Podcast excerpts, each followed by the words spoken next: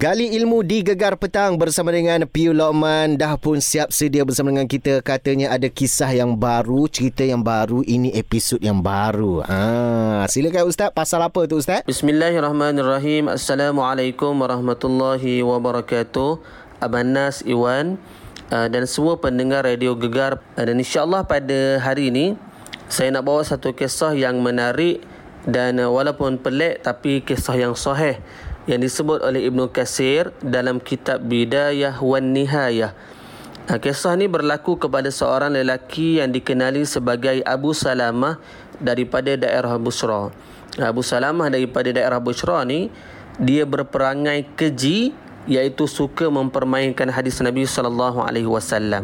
Ha, jadi kisah ni saya nak cerita berkaitan dengan balasan orang yang mempermainkan sunnah Nabi sallallahu alaihi wasallam. Satu hari Abu Salamah ni dia mendengar hadis Nabi sallallahu alaihi wasallam berkaitan dengan siwak uh, ataupun berkaitan dengan sugi lah. Kan ada hadis Nabi Rasulullah sebut andai kata tidak memberatkan umatku kata Nabi nascaya akan aku wajibkan setiap kali sebelum sembahyang untuk bersiwak ataupun bersugi.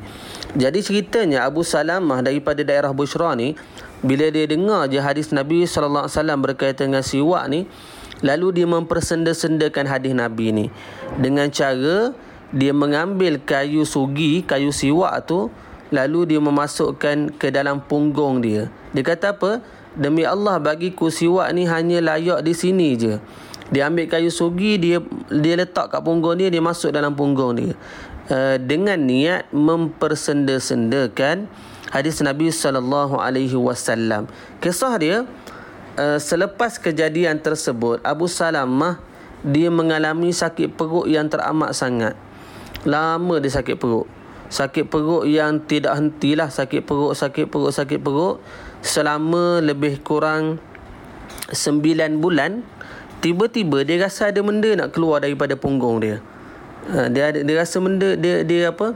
Dia sakit perut dan perut dia membesar membesar lalu 9 bulan dia rasa ada benda nak keluar daripada perut dia uh, tiba-tiba dalam tempoh yang lama dah 9 bulan dia sakit perut tu perut dia membesar akhirnya yang keluar daripada punggung dia adalah seekor binatang. Ha, keluarlah daripada punggungnya seekor binatang yang ganja sifatnya uh, kalau kita, kalau kita tengok lebih kurang macam tikus tetapi binatang tu mempunyai kepala seperti kepala ikan dan uh, dia ada batang taring yang amat besar dan juga ekor yang tajam dan empat batang jari uh, bahagian belakangnya pula seperti belakang arnab. Ha ini ini uh, di, disebut oleh Ibnu Kasir eh, dalam kitab Bidayah wa Nihayah tadi.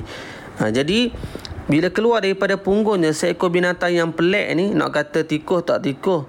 Ha, nak kata arnab bukan arnab, tu ada taring pula. Keluar daripada punggung dia menyebabkan orang yang berada di sekitarnya uh, rasa pelik dan terkejut lah. Tiba-tiba keluar daripada punggung Abu Salamah seekor binatang yang pelik ni. Hmm, lalu anak-anak Abu Salamah ni, anak dia ambil ambil kayu pukul. Pukul sampailah binatang itu mati. Uh, maka peristiwa pelik ni berlaku dan uh, orang yang berada di sekitar tu sempat tengok binatang tu. Ada yang tengok masih hidup binatang tu ada dan ada yang tengok binatang tu telah pun mati dipukul oleh anak-anak Abu Salamah. Kisahnya apa dia? Itulah balasan orang yang mempermainkan hadis Nabi dan sunnah Nabi sallallahu alaihi wasallam.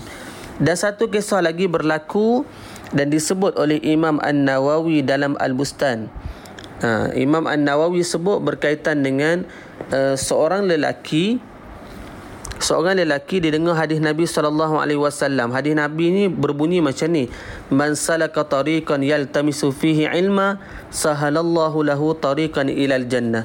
Wa innal malaika la tad'u ajnihataha ridan li talibil ilmi. Maksudnya sesiapa yang pergi menuntut ilmu nasaya Allah Taala akan melorongkan laluan yang mudah untuknya ke syurga. Sesungguhnya para malaikat meletakkan sayap-sayap mereka kepada para penuntut ilmu kerana sayangnya para malaikat kepada para penuntut ilmu itu. Ha, jadi kisah Imam Nawawi sebut ni dalam dalam Al-Bustan ni dia sebut apa? Seorang lelaki ni bila dia dengar hadis ni lalu dia mengejek mempermainkan mempersendakan hadis ni. Dia kata apa? Oh kalau gitu aku pergi ke majlis ilmu terpijak uh, apa ni sayap malaikat patah lah dia kata. Tak, nanti aku berjalan dekat majlis ilmu habis patah sayap malaikat dia kata gitu. Tak, dan bila dia kata begitu tak lama kemudian tidak semena-mena dia menjadi kaku tersembam jatuh dari tempat dia berdiri. Ha, itu balasan orang yang mempermainkan apa ni sunnah Nabi sallallahu alaihi wasallam ataupun hadis Nabi sallallahu alaihi wasallam. Begitu juga uh, disebut peristiwa yang peristiwa yang ketiga riwayat oleh uh, Abu Daud. Riwayat oleh Abu Daud disebut apa? Begitu juga uh, seorang pelajar yang mempertikaikan hadis Nabi sallallahu alaihi wasallam tadi. Uh, hadis tadi jugalah yang berkaitan dengan malaikat akan duduk di apa bersama dengan penuntut ilmu. Jadi dia mempermain-mainkan dengan cara dia ambil uh, kasut dia lalu dia letak paku-paku dekat kasut dia. Dia kata nanti aku nak nak pergi majlis ilmu aku nak pijak-pijak sayap malaikat biar berdarah semua dia kata dia kata begitu.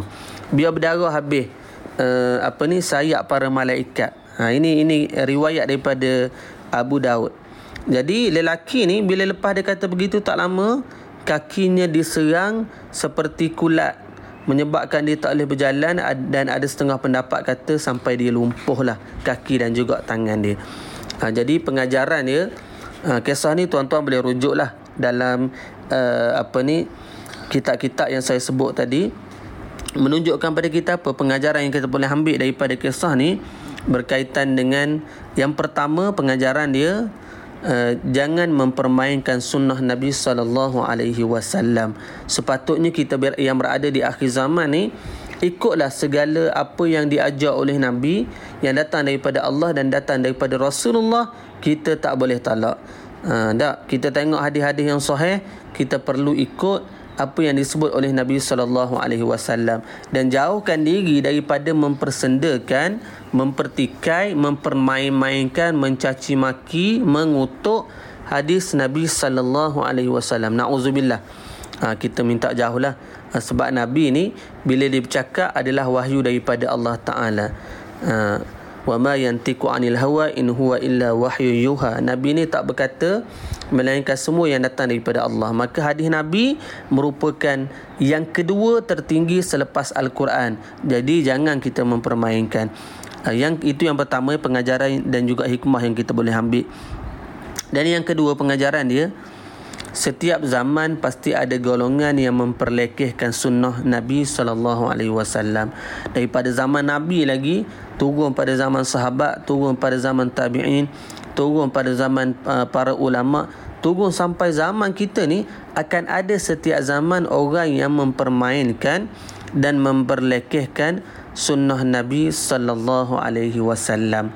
Ah, jaga-jagalah supaya ianya bukan kita dan yang ketiga hikmah pengajaran dia apa dia? Jagalah sunnah Nabi uh, sekadar kemampuan kita yang mampu kita buat kita buatlah sama ada dari sudut makannya, dari sudut berpakaiannya dan juga dari sudut perjuangan Nabi kita ikutlah sunnah Nabi sallallahu alaihi wasallam. Jadi setakat ni uh, yang saya boleh sampaikan berkaitan dengan kisah orang yang mempermainkan sunnah Nabi sallallahu alaihi wasallam. Mudah-mudahan kita semua Abang Nas eh Abang Nas Iwan uh, dan semua pendengar saya sendiri kita sama-samalah amalkan sunnah Nabi sallallahu alaihi wasallam. Wallahu alam. Assalamualaikum warahmatullahi wabarakatuh. Terima kasih banyak ustaz. Gali-gali ilmu bersama Piul Lokman Dengarkan Gali Ilmu bersama PU Lokman setiap Ahad hingga Kamis pada jam 6.40 petang. Gegar, pilihan nombor 1 Pantai Timur.